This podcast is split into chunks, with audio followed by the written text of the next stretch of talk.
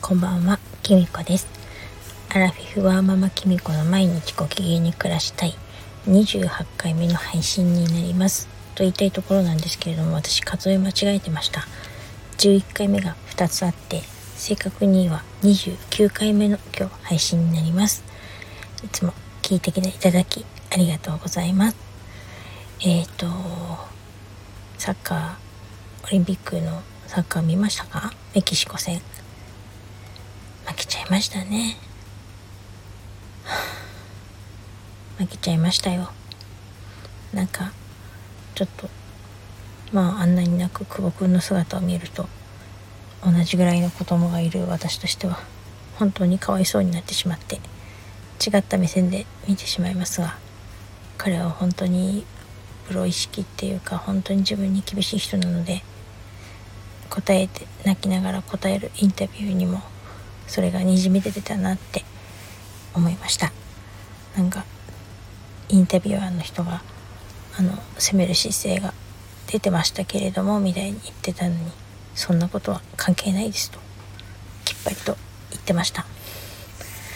負けたら意味ないんですみたいな感じで。本当にあのそういう本当に純粋にサッカーが好きでサッカーだけに向き合っている姿勢っていうのを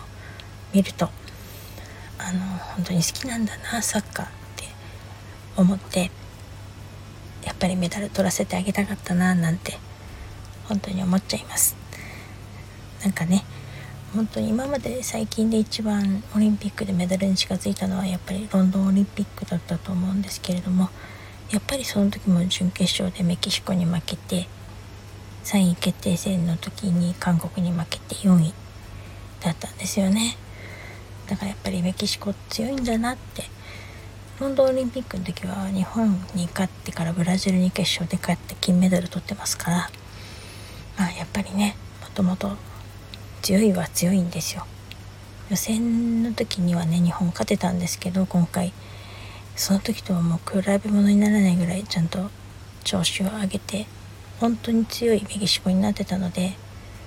あの本当に確かに吉田選手が言うように完敗だったと思います。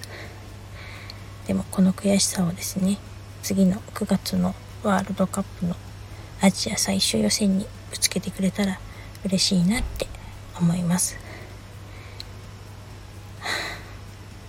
残念です。もう私の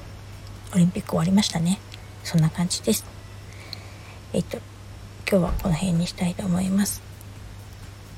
最後まで聞いていただきありがとうございました。よかったらまたこんな私ですが聞いてくださいね。それではまた。おやすみなさい。